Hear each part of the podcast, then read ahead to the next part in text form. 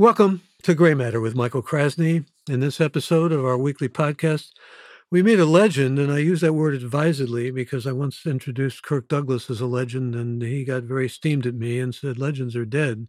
But we have a living legend with us. I also think the word has become too hyperbolic. Uh, when I retired from radio, I was described constantly as a legend, and I really recoiled at the word because it seemed totally inflated, and that's not faux humility. But we have a living legend with us, and that's Walter Murch. He's also a polymath, a rare intellect, and uh, as David Thomson, the film historian, said, a scholar and a gentleman. Most known, I suppose, for being a film editor and a pioneer sound designer, a writer and director. Walter Murch has been nominated nine times for Academy Awards, won three, two for The English Patient for editing and sound, and also one for sound for Apocalypse Now.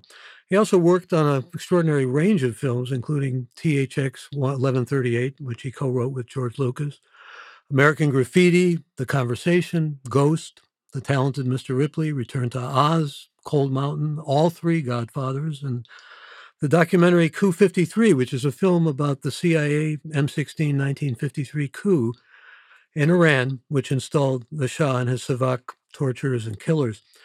Walter is also the author of a book on film editing, a much revered book titled uh, In the Blink of an Eye, and I warmly welcome the much celebrated and legendary Walter Murch. Thank you, Michael. It's good to be here.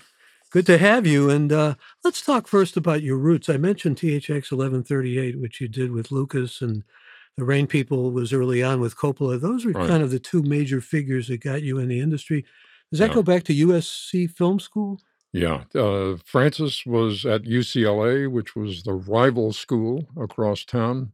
George and I were at USC. That's where I met George. And um, the, the two of us were up for, as finalists for something then called the Warner Brothers Scholarship.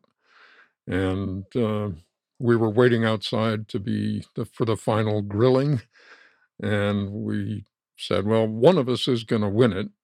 Um, let's make a pact now, kind of Huck Finn, Tom Sawyer pact. Uh, whoever wins, if something good happens about it, then maybe turn around and help the other guy. Well, George, of course, won it.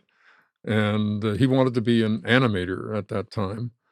And he arrived on the lot at Warner Brothers the day that they pulled the plug on the animation department. Wasn't he a car mechanic in Modesto, though? Uh, he was he wanted to be a racer. Uh, uh, uh, Formula One racer was his was his teenage dream. Um, but uh, animation and film got him uh, instead, thank God. And uh, he started wandering around the lot at Warner Brothers, and there was only one film shooting there at the time. And it turned out that the guy who was issuing the commands uh, had a beard, just like George had a beard. And so he sidled up to this guy who turned out to be Francis Coppola. And one thing led to another. And um, they uh, worked together on The Rain People, which was an independent film that. Uh, that it was a film that Francis had uh, written the screenplay for, and he he convinced Warner Brothers to make it, even though it was not really their style. And uh, d- during that cross country trip of of making the film, uh, Francis said, "Well, George, why don't you direct something?" And George had won a prize for this film, THX 1138.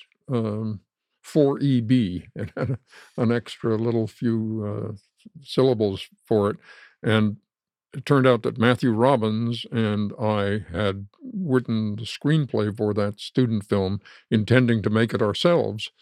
Uh, but uh, we got interested in something else, and George said, "Whatever happened to that underground film that you were? Well, uh, we're we're we're doing this other thing." And he said, "Well, give it to me." So he took it and made something much more wonderful out of it than we ever would. And uh, so he then invited me to, George invited me to work with him on the screenplay of that, and uh, as well as doing the soundtrack. So, from those uh, rather humble beginnings, three Right. Oscars came and nine nominations, as I said. By the way, did you see this year's Slapless Oscars? You watched the Academy Awards? I did, uh, I watched it, uh, on a delay, didn't watch it live. And still put stock in it or Uh, you know, it's a show. It's it's a it's a cultural pillar of 20th century America, so you kind of have to watch it. It's, um, you know, it's a somebody has to win, uh, because it's show business. Um, but it's really absurd that anybody wins. Uh, the fact that you you get 5 or 10 films nominated is it that should be enough because but, uh, it isn't because it, uh, it it's a race, and so somebody has to win, and you get the results that you get. Still But feels good when you go up and get that glory though, doesn't it? No, I don't know. I, I've enjoyed it much more when I was nominated and I didn't win. Really? Yeah. Yeah. It's just when you win, there's kind of a target on your back, and there's the what's known as the Oscar curse, which is you you win an Oscar and then you don't work for 3 years afterwards. I was gonna ask you though about, uh, and I'm really glad to get that history. I think of you as a film historian in many ways, but in terms of your own career, whose shoulders you stand on? I mean, and who have been the main influences? Your father was a painter, and he has that wonderful name, Walter Tandy Murch. Right. Right. As a literature scholar, I know a lot of trivial things like Tandy is a name in Sherwood Anderson's Winesburg, Ohio, Yes. a Mhm. character you knew that, I bet, didn't Mm. you? Um, but your dad did some really interesting work and did some work that's memorable and enduring. Yeah, and, you know, I grew up, uh, his his studio was in the apartment. We lived on Riverside Drive in New York, and, you know, he would say in the morning, "Well, I have to go to work now," and he would disappear into what used to be the dining room, which he had walled off. And that was just that was life. Um, and I I must have absorbed something from that, not only about the art, but about the precariousness of the freelance life, which is, as it turns out, the life that I have also lived. And, uh, I remember once, uh, he he was asleep. He'd been working all night, and he was asleep on the sofa, and, uh, he suddenly started shouting in his sleep. There was some nightmare, and that startled me because I hadn't heard anything like that before, and my mother came in and saw what was going on, and she said, uh, she took me outside and said, "You know, um, your father is doing exactly what he loves to do, and not many people in the world get to do the thing that they really like to do. But sometimes there are struggles with with what he does." So that you know, I I took away 2 things from that. One of them is the the nightmares that come along with the freelance life, but also the fact that you are blessed, um, if you're lucky to do the thing that you really enjoy doing, and that's certainly been true in my case.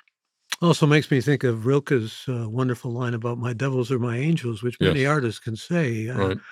But y y and let's talk a bit about creativity, because I saw the recent, uh, conversations you did, uh, out of Johannesburg. I know you just came back in February from Johannesburg. It's a nine-part series in the studio?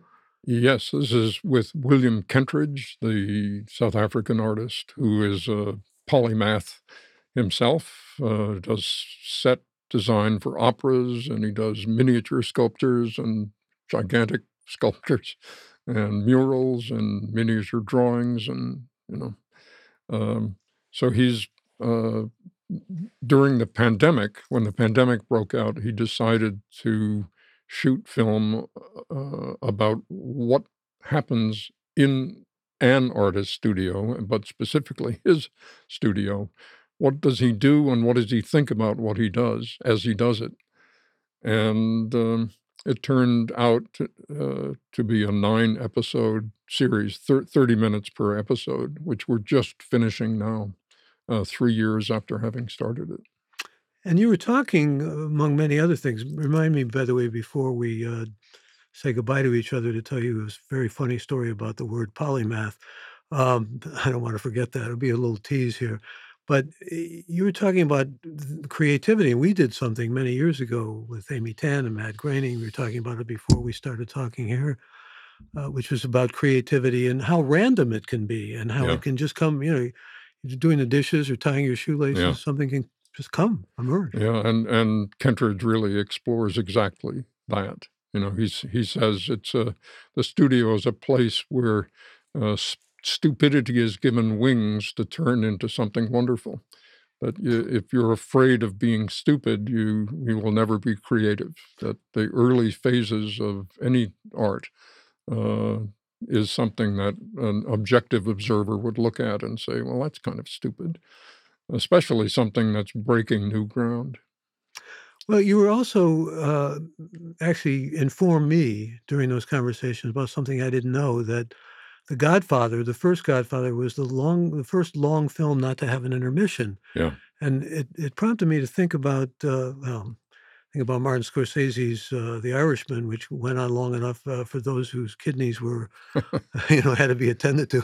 It was a problem, but, eh, it made me think about the fact that Poe, for example, said that aesthetically, a short story is far superior to a novel because you can experience it in one gulp, so to right. speak, you know, just one sitting. Same can be true about cinema, I guess, you know, you sit you do it without an interruption, maybe it makes a difference aesthetically? Yeah, I I think so. I mean, uh, there's also the observation, I forget who made it first, that the, short story is really the ideal platform on which to construct a screenplay. That novels, and Godfather is certainly that, uh, the danger is that they become unwieldy when you try to compress them down to the to the screenplay format. But that short stories, uh, because of that compression, because of that single gulp, uh, can uh, more easily accept the aeration that happens, the the externalization that goes on when you turn a story on the page into something that's going to be visualized uh, and that that exists in time. But um, yeah, I, th- I mean, this was a very specific thing that Bob Evans made that decision, and it was a big risky thing for him because uh, intermissions is when theater owners make all their money selling popcorn. And if you have a long film, you sell less popcorn. Uh, but he, we, we were prepared to have the film be an intermission. The, the intermission was going to happen right after Michael kills Sollozzo and McCluskey. And uh, sometime in the fall of 1971, I think it was, uh, Evans said, "No, we're we." He said, "We don't want to let the audience off the hook." That he felt that if there was an intermission, the tension of the Sollozzo murder would be dissipated in tubs of popcorn and Diet Coke. Um, and uh, he set that precedent. You know, he created the precedent, which now is that films don't have intermission, no long film, and and and uh, The Irishman is a really good example of that. Also, since we're talking about the Sollozzo-McCluskey murders by Al Pacino's character, Michael Corleone, that scene memorably has all that sound underneath that you were responsible for, of the railways and, uh, the rumbling sounds and so Right. forth. Now, did that just come to you in that creative way out of the blue, or, uh, how It did it it was the side effect of having the intermission, uh, because Nino Rota, who wrote the music for The Godfather, and Francis had decided to uh, that that when Michael ran out of the restaurant, there would be a big operatic score that would deliver the audience as the lights came up and the intermission happened, and the this this music would play uh, over the intermission, and then it would welcome the audience back. Uh, but to do that, they also decided not to have any music in the restaurant scene at all. And yet that scene, maybe a third of it is in Italian with no subtitles, a very unusual, uh, risky thing to do back then, certainly even now. Um, and so Francis and I thought, well, the, it, needs something. Let's come up with something. And I grew up maybe five miles away from where that restaurant is. And uh, I knew that that part of the Bronx had uh, all, all of the subway trains in Manhattan come up out of the ground in the Bronx. And so wherever you are in in the South Bronx, you're not far away from an elevated train, which uh, you not only hear the train sound, but the resonance of the girders that support the elevated train. So I thought, why not? even though nothing visually supports that.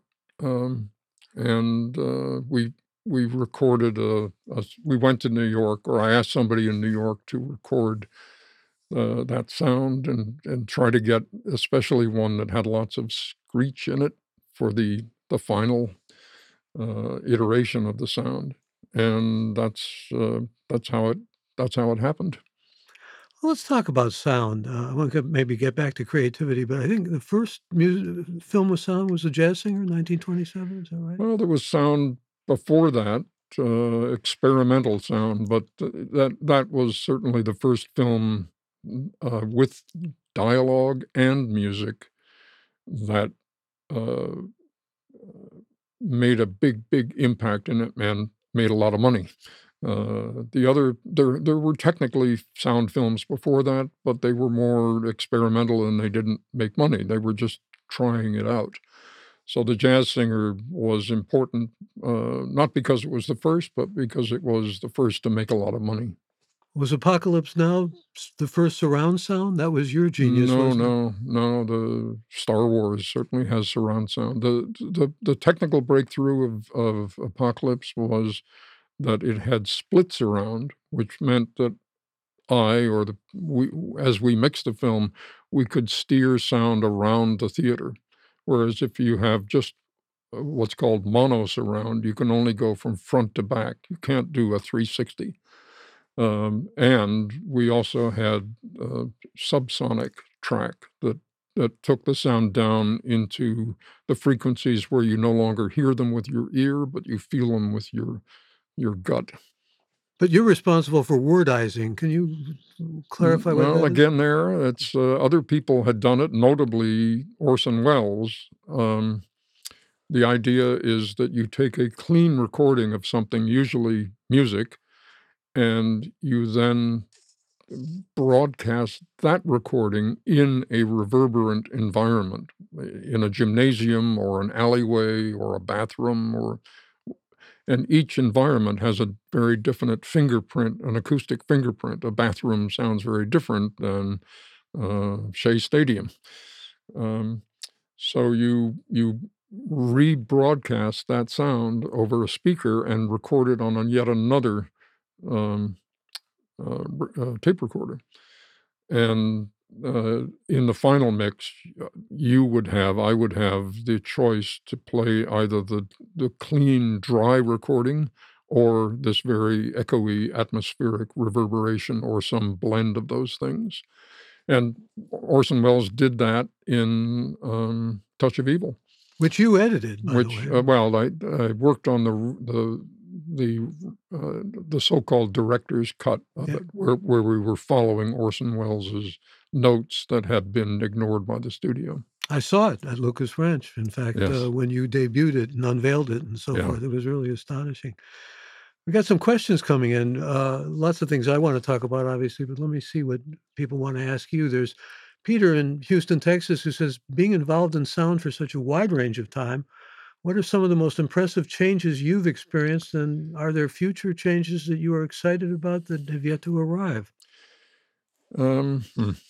Well, the when we worked on American Graffiti or The Godfather even, uh, the films in the late '60s or early '70s, technically, when those films were shown in the theaters there was no difference, uh, in the delivery medium between that and Gone with the Wind, which was made 30 years earlier. They were all using what was called optical sound, and this was optical sound before Dolby came along to suppress the inevitable system noise that comes along with something like that, with an analog system like that. So, uh, we we were young, and we were working, uh, in the in the, uh, in the mixing stages, we were working with with tape, uh, magnetic tape and magnetic film, um, which has a lower noise component to it. It still is noisy, but less so, uh, and we always braced ourselves, like, brace for impact when we got the final optical track because not only was the system noise higher, but the the frequency response of the film dropped off uh, precipitously uh, at 8,000 cycles. Human hearing goes to 20,000.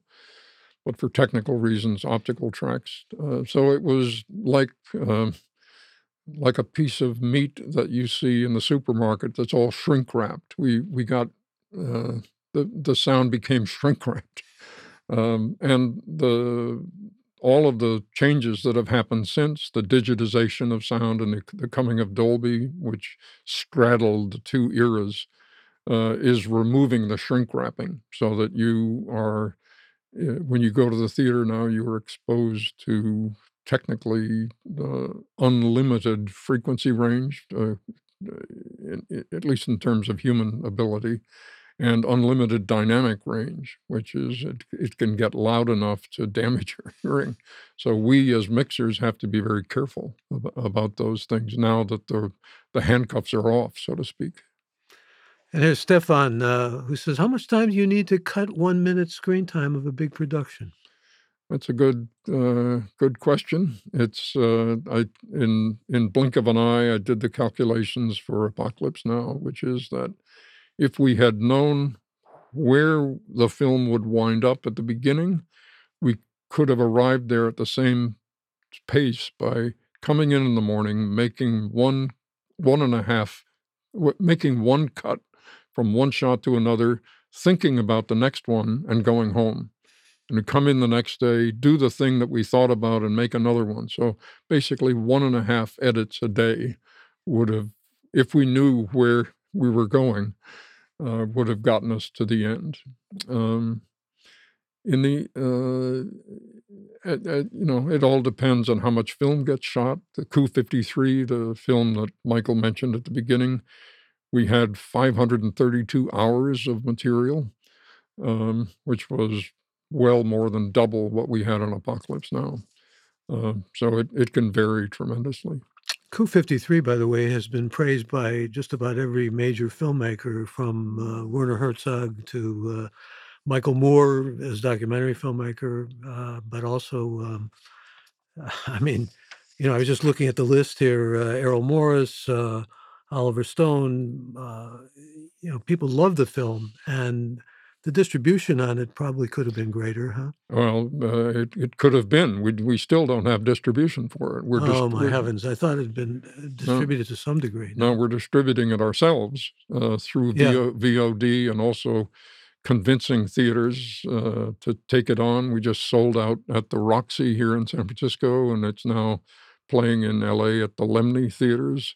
Um, but it's it's been a hard road, and I can only think that the resistance to it is it must has to be political No, because it's a very political film. yeah. Yeah. What inspired you to do? Uh, well, the, the inspiration was not me. It was Taghi Amirani, the director, who was a dual national British Iranian. He grew up in Iran and then left to uh, go to school in England when he was 15, while the Shah was still in power. And um, he he grew up with the name Mossadegh, who was the prime minister of uh, the of Iran, who was deposed by the CIA and MI6. Um, uh, but it was all whispered because you weren't allowed to say the name. You weren't allowed to have the guy's picture uh, because he represented democracy, which the Shah was absolutely against. Uh, so he uh, he eventually decided to make the film um, when he saw. Uh, I think there was, there was a big contested election in 2009 in Iran, and young people who were not even born after the Islamic Revolution were walking around with pictures of this guy Mossadegh, and he thought the time is now. So he started doing the prep work for that then, which is, you know, now he's been thinking about this film for you know 14 years now. I still haven't seen the revolution against the Khomeini regime and all that followed it. uh, yes, yeah. But here we are. And another question from the Midlands in the UK. Simon wants to know, and thank you for all these questions, by the way. Can you briefly talk about the rule of six and how it influences where you choose to cut? It's uh, it you, you can read it in the blink of an eye, the book that I wrote, and uh, it's it's uh, it's it's really worth turning the whole rule up on its head, which says there's a priority of things that you should try to preserve at all costs, and things that uh, in editing, you know, would be nice maybe, but you don't feel that you have to keep them. And so from the top working down, the the first thing is emotion, which is the most difficult thing to define and the most difficult thing to achieve. Um, but if you if you have a scene that is getting an emotional pull to it, try to maintain that and enhance it at every possibility. Uh, then story. Do the people understand what the story is? When you make that cut, does it help them understand where the story is going? And then, on a musical terms, does the cut happen at a rhythmically interesting, appropriate place? You can think of the cut in a film as, in an analogy with jazz, is when exactly does the saxophone decide to blow? And he, the saxophone's listening to everybody else, and then at the exact right moment, the saxophone comes in. That's where the in film terms, that's where the editor says, I'm going to now introduce this new shot at exactly the right point. And then three things which are less uh, critical than those things, which are where is the audience looking at any point? And it's good to take that into consideration. Um, and then does the cut observe does it look like the people in the film are looking at each other as they have their conversation?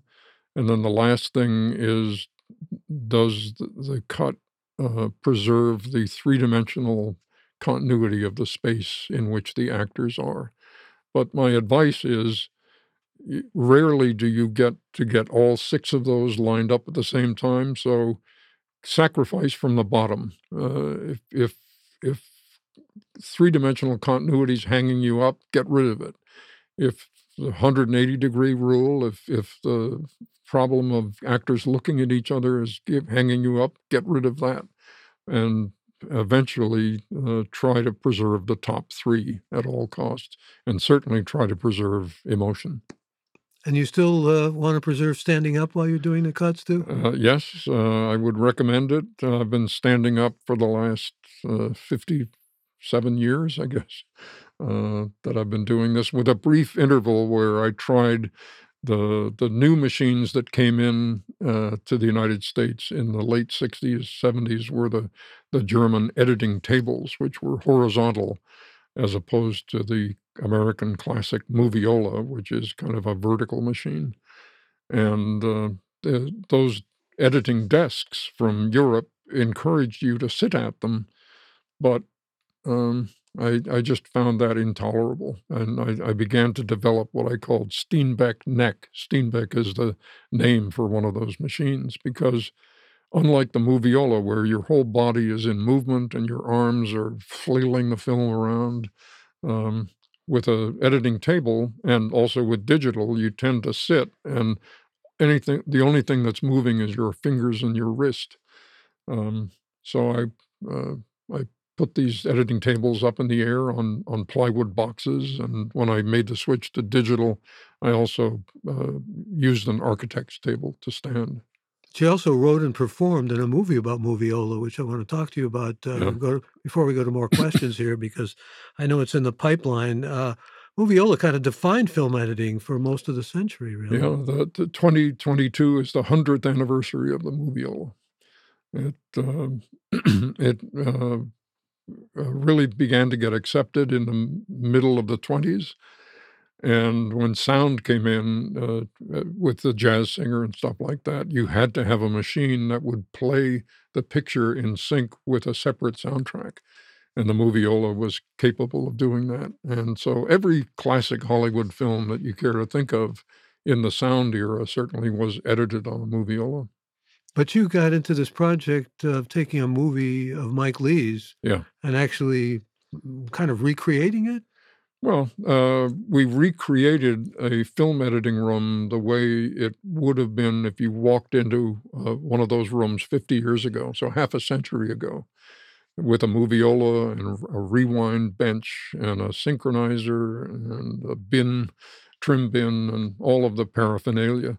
And then, as you said, we we convinced Mike Leigh uh, to give us the files from a film he shot digitally, Mr. Turner, and we reverse engineered two of those two scenes from that film and printed them up in 35 millimeter uh, and transferred the sound to 35 millimeter soundtrack mag magnetic and then uh, treated that 80 minutes uh, of material just the way we would have done 50 years ago. It, it comes in from the lab. Now what do you do? And my assistant and i were wired up with microphones and we gave a running golf commentary so to speak about everything that we were doing and why we were doing it. And the idea basically is if we didn't do this now, the equipment, which is hard enough to discover even now, in five or 10 years, it would be very difficult to put that uh, editing room together. Plus, the number of people who know how to edit on a moviola is shrinking by the day. I'm still alive and kicking, but you know, maybe not in 10 or 15 years. So the idea was get it, uh, do it now while we can still do it. I think I, I interviewed Mike Leigh many years ago. I think one of the funniest things in this whole experience you had was reading his response. Too much sailboat, he said. Yes. yeah. I, I cut the film together uh, just using my own editing chops, thinking, well, uh, this is how it might go together. And then we screened my version of the film for Mike. And then we looked at the way his, it, the way those two scenes were in the film, Mr. Turner and his criticism of what I had done is uh, you you used too much of the sailboat. And I said, well, you shot it. And he said, I didn't shoot it. The cameraman shot it. it was just one of those extra shots that uh, a cameraman can shoot just because it's there. I loved some of his films. I was I really appreciated Secrets and Lies a great deal, and absolutely. and Naked. But just wondering though, it brings up you me- think about Martin Scorsese and the remarks he's made about traditional type of stories in films uh, that don't take us into outer space or don't use Marvel characters or aren't based on cartoons and so forth. Do you have any uh, sense of wisdom to offer on that? Um, well, he's an old fogey.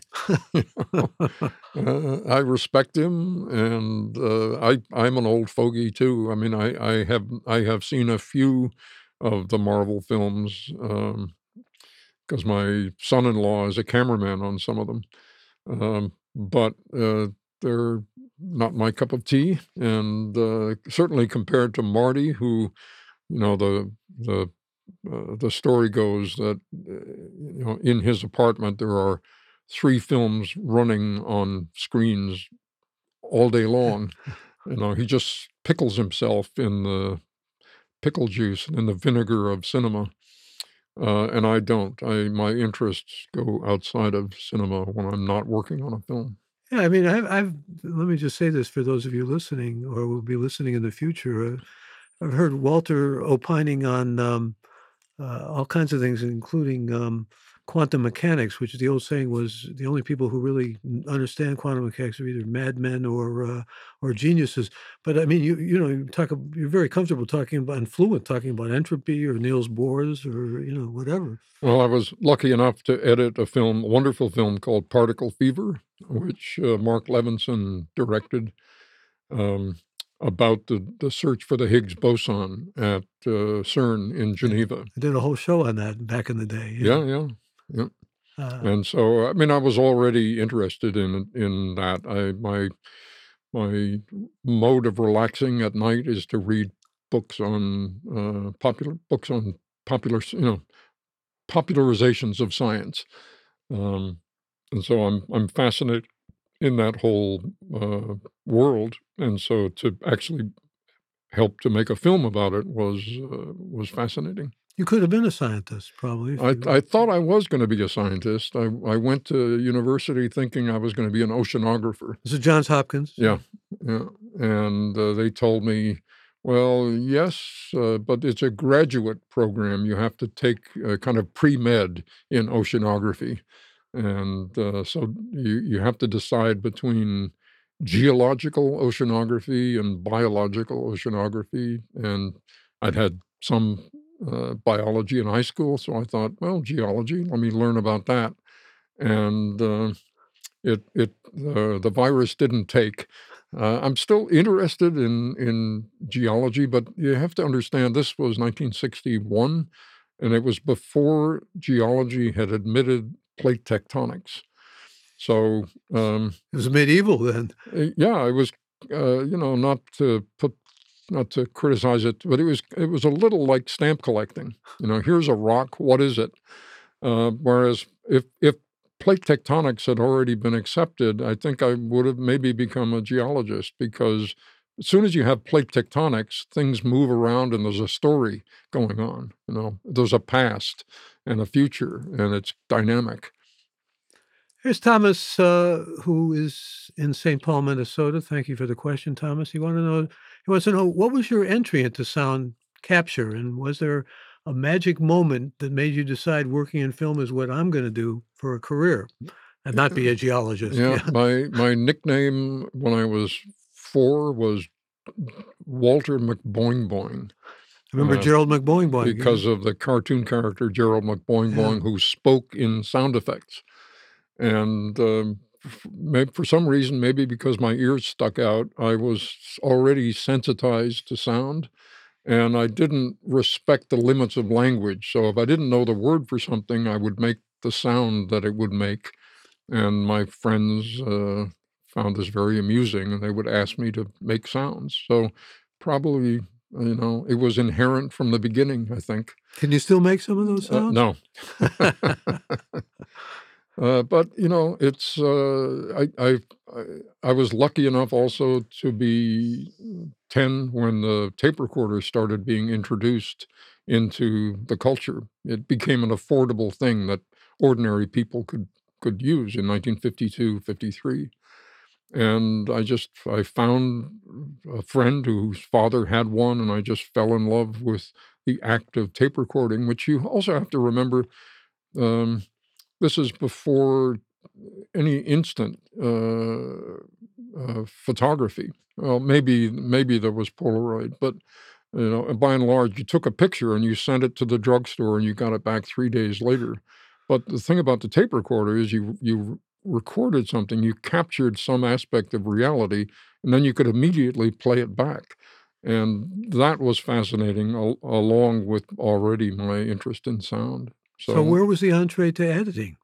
Uh, well, uh, through sound, because I, as a as a eleven year old, you you're very curious and you like to make model airplanes. And I discovered on my own that once you recorded something on tape, you could cut that tape, and you could rearrange the pieces of tape and then scotch tape them all together and make something, uh, make a little symphony of sound effects that wasn't the way that it was recorded. So I I kind of discovered editing on my own, and it's it's a very short step from editing sound to editing picture.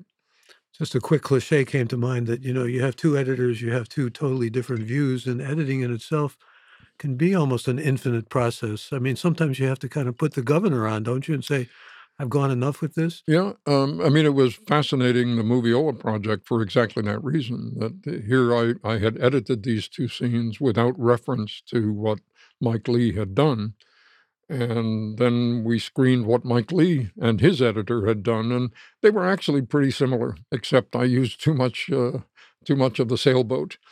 Um, and there, you know, there were also some minor things, but uh, basically, uh, I I didn't make um, a, a completely different film out of the material. The material speaks in a certain way, and when you want to use it to tell a story, pretty much editors will wind up doing the same thing.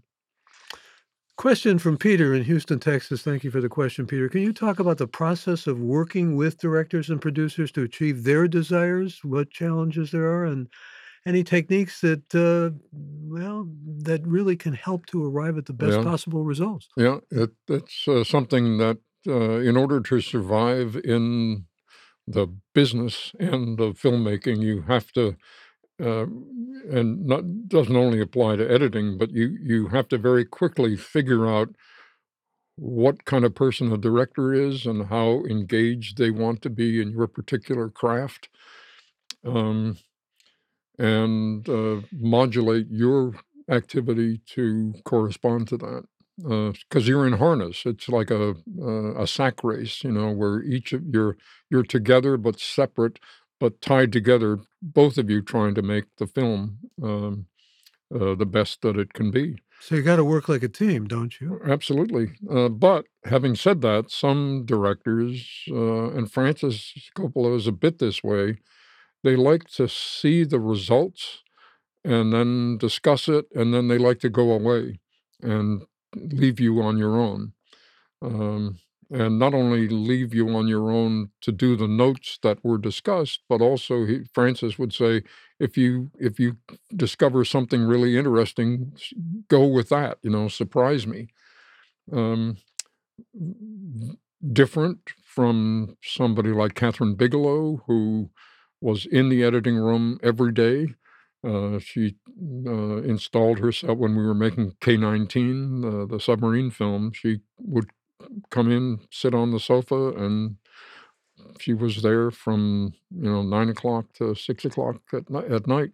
So it's different styles of management, which do you prefer? Uh, I prefer the Francis, but, you I know. I I adapted to to Kathryn, and I I gave her her own monitor, uh, so that she could be on the sofa and look at her monitor to see what it was that I was doing. She didn't have to get up and peer over my shoulder, and, uh, you know, we would we would play with it. She would say, "That's good, that's good," and I said, "Kathryn, I'm not done yet." Uh, also, she would leave at six o'clock, and that meant that I had another couple of hours where I could work on my own and develop some ideas, and then when she came in the next day, I would say, "Kathryn, uh, overnight, some mice came in and nibbled away at the film. Do you wanna see the damage?" And, uh, in general, she liked, uh, what I did. So that you know, we we developed our own, uh, method. It's a quick sidebar question, but, you know, she was a major breakthrough as far as women directing, and Mhm. are they really embraced now in the way they should be? Are they have they become equal footing with male directors? They they are not equal, uh, just if you look at the numbers, certainly The numbers are disproportionately men still, yeah. Yeah, yeah, um, you know, it's, uh, uh, I I make a a slight joke, but it there's a truth to it, which is that, um, the director, whatever whoever the director is, uh, is like in the old days, uh, the Cro-Magnon days, the the hunters go out to see what kinda meat they can find out there in the forest, the jungle, and they come back with whatever it is that they found, um, and it's the women who then take that meat and make something delicious out of it, and that's the relationship between the director and the editor, that the director, whether it's male or female, is the hunter that brings back the raw material that then the women, which is to say me, uh, I'm sitting over my boiling kettles, uh, take that meat and try to make something really, uh, delicious out of it, even if they haven't been successful in getting mastodon steaks and they came back with mouse steaks. I'm thinking, "Well, you can you can cook a mouse up." That's the 2nd metaphor using meat and the 2nd one using mice. I think we've got Yeah, something here. absolutely. Here's, uh, Daniel from Thousand Oaks. Thank you for the question. How have the sound design tools at your disposal influenced your creativity over the years? Well, uh, it it went from one extreme to the other, which is that, uh, you would be lucky to be able to have 2 tracks going simultaneously when you're editing a film back in the the day, the analog days of 40 or 50 years ago. So you had to, uh, be very creative with those 2 tracks. One of them would be dialogue, and the other one might be music or sound effects, uh, or maybe some supplementary dialogue, but you had to imagine everything else because there was just no way to cope with it. Uh, now it's completely the opposite, you know, you you with any of these editing programs, you have infinite or virtually infinite, uh, number of tracks, you can go crazy. You can you can produce too much sound, Um, so you have to find the the path either by overcoming restrictions or overcoming abundance. Another question comes to us from, uh, Robert in Houston, Texas, who wants to know, "What is your current favorite video editing application?" Uh, I'm using, uh, Adobe's Premiere at the moment. Um, I started out, uh, in the digital world, I started out, uh, on Avid, uh, and then I switched to Apple's Final Cut.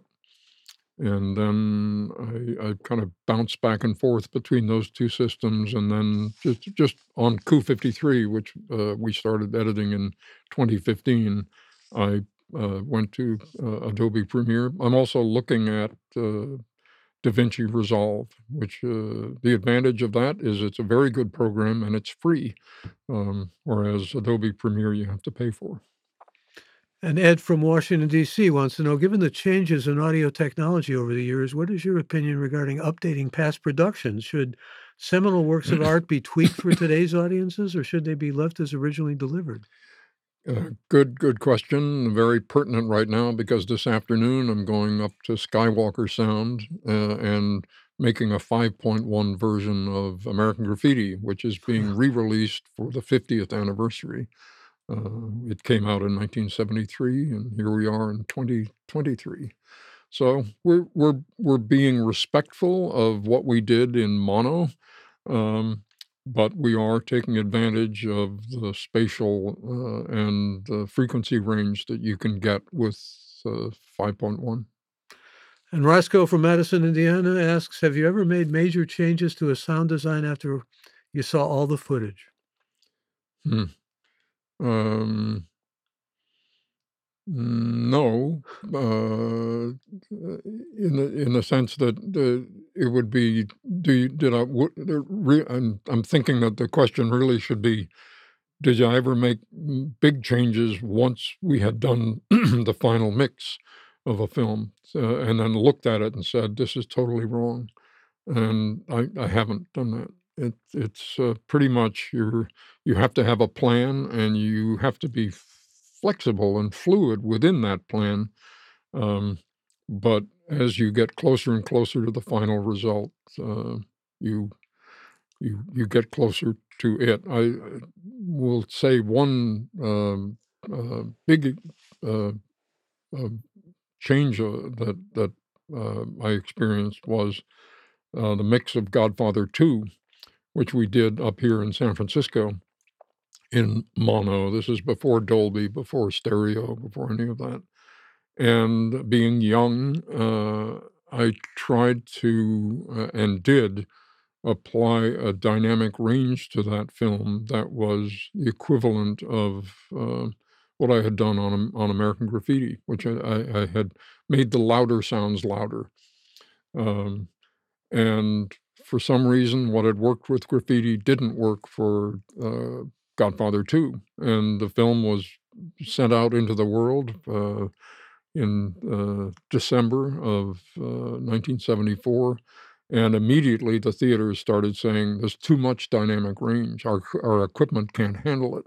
Mm. And so we had to take the film back and reduce the dynamic range, uh, boost the low-level sounds, and slightly, uh, diminish the high-level sounds. And that was that was a very painful experience for me. Sounds painful. Mm. In fact, when you say you should have a plan, how much of a detailed map do you actually have? Uh, pretty pretty much, uh, you know, it it's a it's a map that uh has enough detail in it so that, uh, I can afford to get lost in the smaller details, but that if I ever get, uh, upriver without a paddle, I know how to get back to civilization, so to speak. If you have no map at all and you you films are so can be so overwhelming that if you get into trouble, you may, uh, expire in the process. Uh, so, uh, some idea of what you're trying to achieve is is a good idea. What are you doing now with this, uh we'll get to some more questions in just a moment, but I'm interested in this, uh, Gorky project of yours with the fir first moving picture and, uh, again, the film historian in you, the Lumiere, brothers back in the end of the 19th century, Right. yeah, um, I mean, we're talking about suddenly something clicking. I mean, that's that's all in the title. It's all embedded in the title. Uh, and the click turns out to be the splice. Right. This is uh, this is I'm I'm writing a- another book, uh, kind of a supplement to In the Blink of an Eye, which I wrote 30 plus years ago. Um, and uh, what what uh, Michael is referring to is the the the projection of the Lumiere brothers' motion pictures for the first time in Russia, in the city of uh, what was then called Nizhny Novgorod, uh, which is uh, a hundred kilometers or so east of uh, Moscow, and um, they they came into town like a traveling circus, and the only place that would accommodate them was the local brothel, which had a central salon uh, that could accommodate uh, a, bunch of uh, an audience, and they hung up a bed sheet at one end of the room from the brothel, and they put their projection equipment at the other end of the room. And sitting in the audience was the author, the author Maxim Gorky, who was then a 27 year old uh, reporter for the local newspaper, and uh, he was there to report on motion pictures. And the uh, the light ignited, and he saw a still frame of a of a street scene in Lyon. And he said, "I'm not impressed. I've seen this many times." And then it flickered to life, and paradoxically, he got immediately depressed because it was lifelike, but he said, "Where's the color and where's the sound?" This is this is like looking at a shrunken mummy of existence.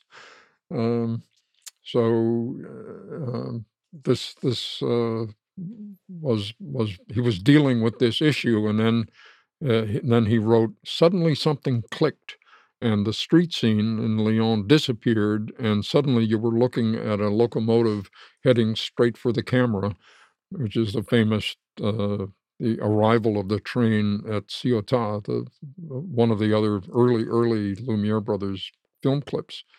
And he made the classic joke about "Look out, get out of the way, or the train will crush you." Uh, but what he was referring to with that click was the splice of one shot cutting to another. And in those days, what you had to do was actually glue two pieces of film together using a dissolved cement.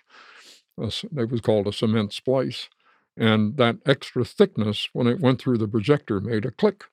So there was a great uh, author, Maxim Gorky, uh, the first person to ever comment on the cut from one shot to another. And this is a great preview of your forthcoming book, which we'll Yeah. look forward to. Uh, also makes me think of Spielberg's new movie, The Fabelmans, uh, where the locomotive comes into the picture in terms of his filmmaking. That's Yeah. really a portrait of the artist as a young man. Well, there's there's something very similar uh, between classic film and trains, uh, in the sense that a, a 35 millimeter film is like a train track with the and the sprockets are the rails, and the image is the train that's traveling on it. And if you've ever been near a 35 millimeter projector, it has that same kind of locomotive clickety clickety clickety click quality to it. So trains and and and film have a have a coexistence. Coming to my mind is Whitman's line about locomotives and trains, symbol of the modern. Yeah. That's really what it is. Yeah. And here's Robert from Los Angeles says, any new technologies on the horizon that you think will make your work more impactful and productive? Uh, AI probably. Yeah, uh, I don't I don't know exactly how, but uh, that, that's certainly it. It's already present. I've been In- wanting to talk to you about AI, Yeah. so let's do that. Uh, Yeah. I mean, uh, this we were talking at a time when a letter just went out, really expressing concern and anxiety about the perils and the darker side and all that. And we have Gates just talking recently about all the good side, but there are dangers and so forth. Yeah. We're hearing, you know, comparable to what we heard for years about the internet. There are good sides and bad sides, Right? but there is a lot of fear, a lot of peril, and Yeah, and it, it's interesting that a lot of the people who express the fear are the people who are developing it themselves. It's exactly right. I mean, we're on the uh, we're simply on the frontier of something. We don't even know where this is going to go. We can't get a periscope here and psych Yeah. it out. I mean, I think it's uh, you know that it's it's the the fear comes, I think, from the fact that um, th they they don't yet know, uh, I'm trying to think of the phrase they use, but it's it's overspill.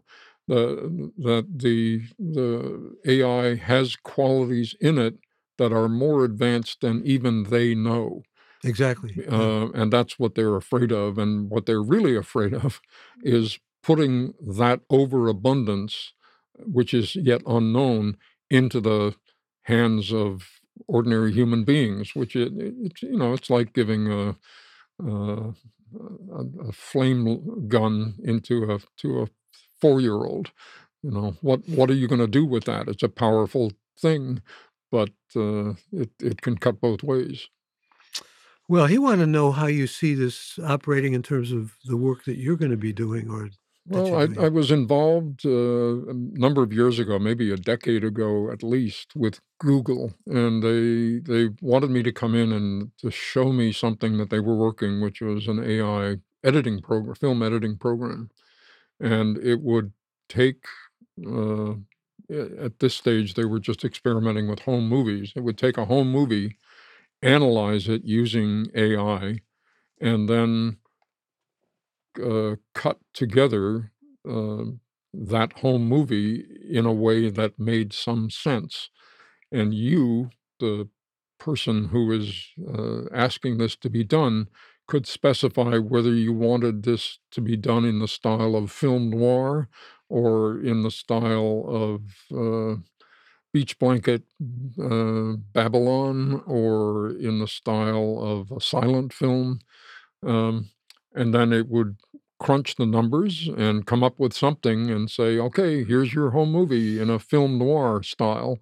And you can now look at this and say, "Hey, that's great." Or you can say, "Yeah, it's good, except the shot of Aunt Gladys isn't long enough," and you could make little changes in it. But, uh, I asked them why were they doing this, and ironically, they the code name for this program was Zoetrope, which was the company that Lucas and Franc uh, uh, Francis and I started in San Francisco back in the Also the name of a magazine now that Francis still Yes, publishes, exactly. yeah. It just means wheel of life, Zoetrope, uh, um, but, uh, they said, "Well, people shoot home movies on their digital digital cameras," and they say, "I'll get around to putting it together someday."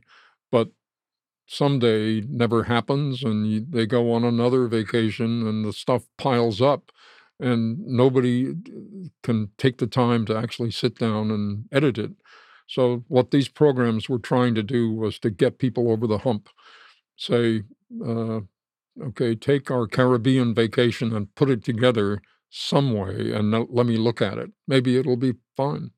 So, uh, I mean, now you can see all of these things. These have proliferated now, but, uh, it's it's conceivable that with some sophistication, some version of that will happen on a professional level.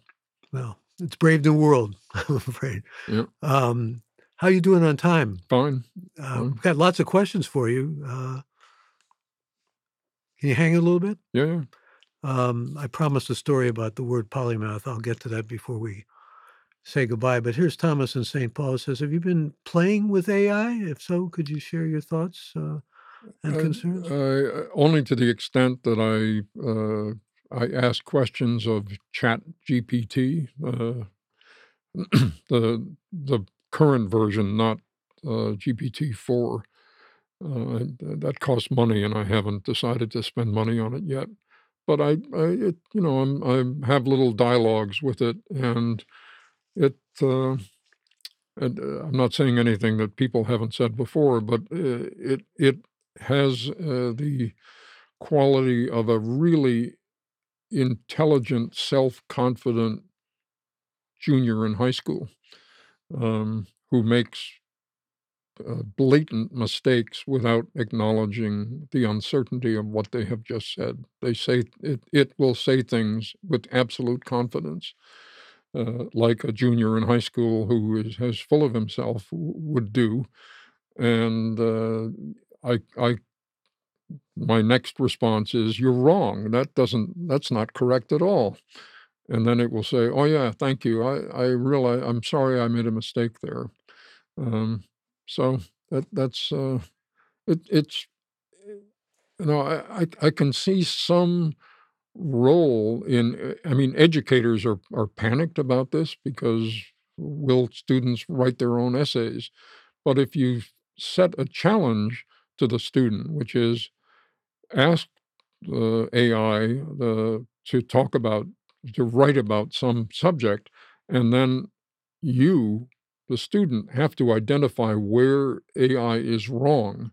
So you have to do your own supplementary research using Google or whatever, uh, and you know check the math and check the history that that this uh, AI is pretending is the answer, and then challenge the AI and say you're wrong. It, uh, you know the the Egyptian pyramids were not built six thousand years ago; they were built uh, 4,000 years, you know, that kind of stuff. It's a nice supplement, but as Yeah. an, a longtime educator, it really does give me some serious apprehensions. And Yeah. the, the other side of apprehension has to do with, uh, at least in my mind, how science fiction has been in some ways predictive through the years. And you have these Terminator type films and everything. Yeah. I mean, they're metaphorical in that sense, Yeah. but you know, it's it's a if it's a junior in high school, the teenage brain isn't fully developed, and I don't know what's capable of doing. We don't. We have no Yeah. idea, really, do we? Yeah. No, no. Well, a question from Daniel in uh, Southern California. Of all the accolades and nominations you've received during your career, which holds the most meaning to you and why? Um, it, as I said earlier, I, I I feel better when I don't win. Uh, when I, when something is nominated, maybe that's that's nice.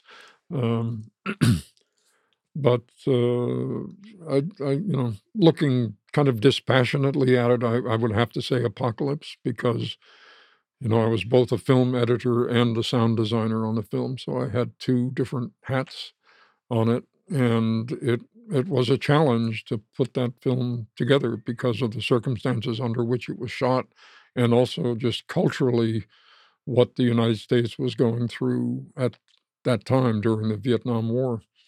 Um, so the fact that the film got, actually got finished, and then it, uh, you know, it won the Oscar for Best Sound. Um, it was nominated for editing, but did not win uh, that. Um, but uh, you know, uh, on a certain level, I look at my life pre-apocalypse, post-apocalypse. There's a probably a good metaphor to end Yeah. is looking at all of our lives. But I did want to tell this quick story because I thought it was amusing when uh, thinking about polymaths, and uh, I said, the beginning, Walter is definitely a polymath, and uh, I am definitely not a polymath.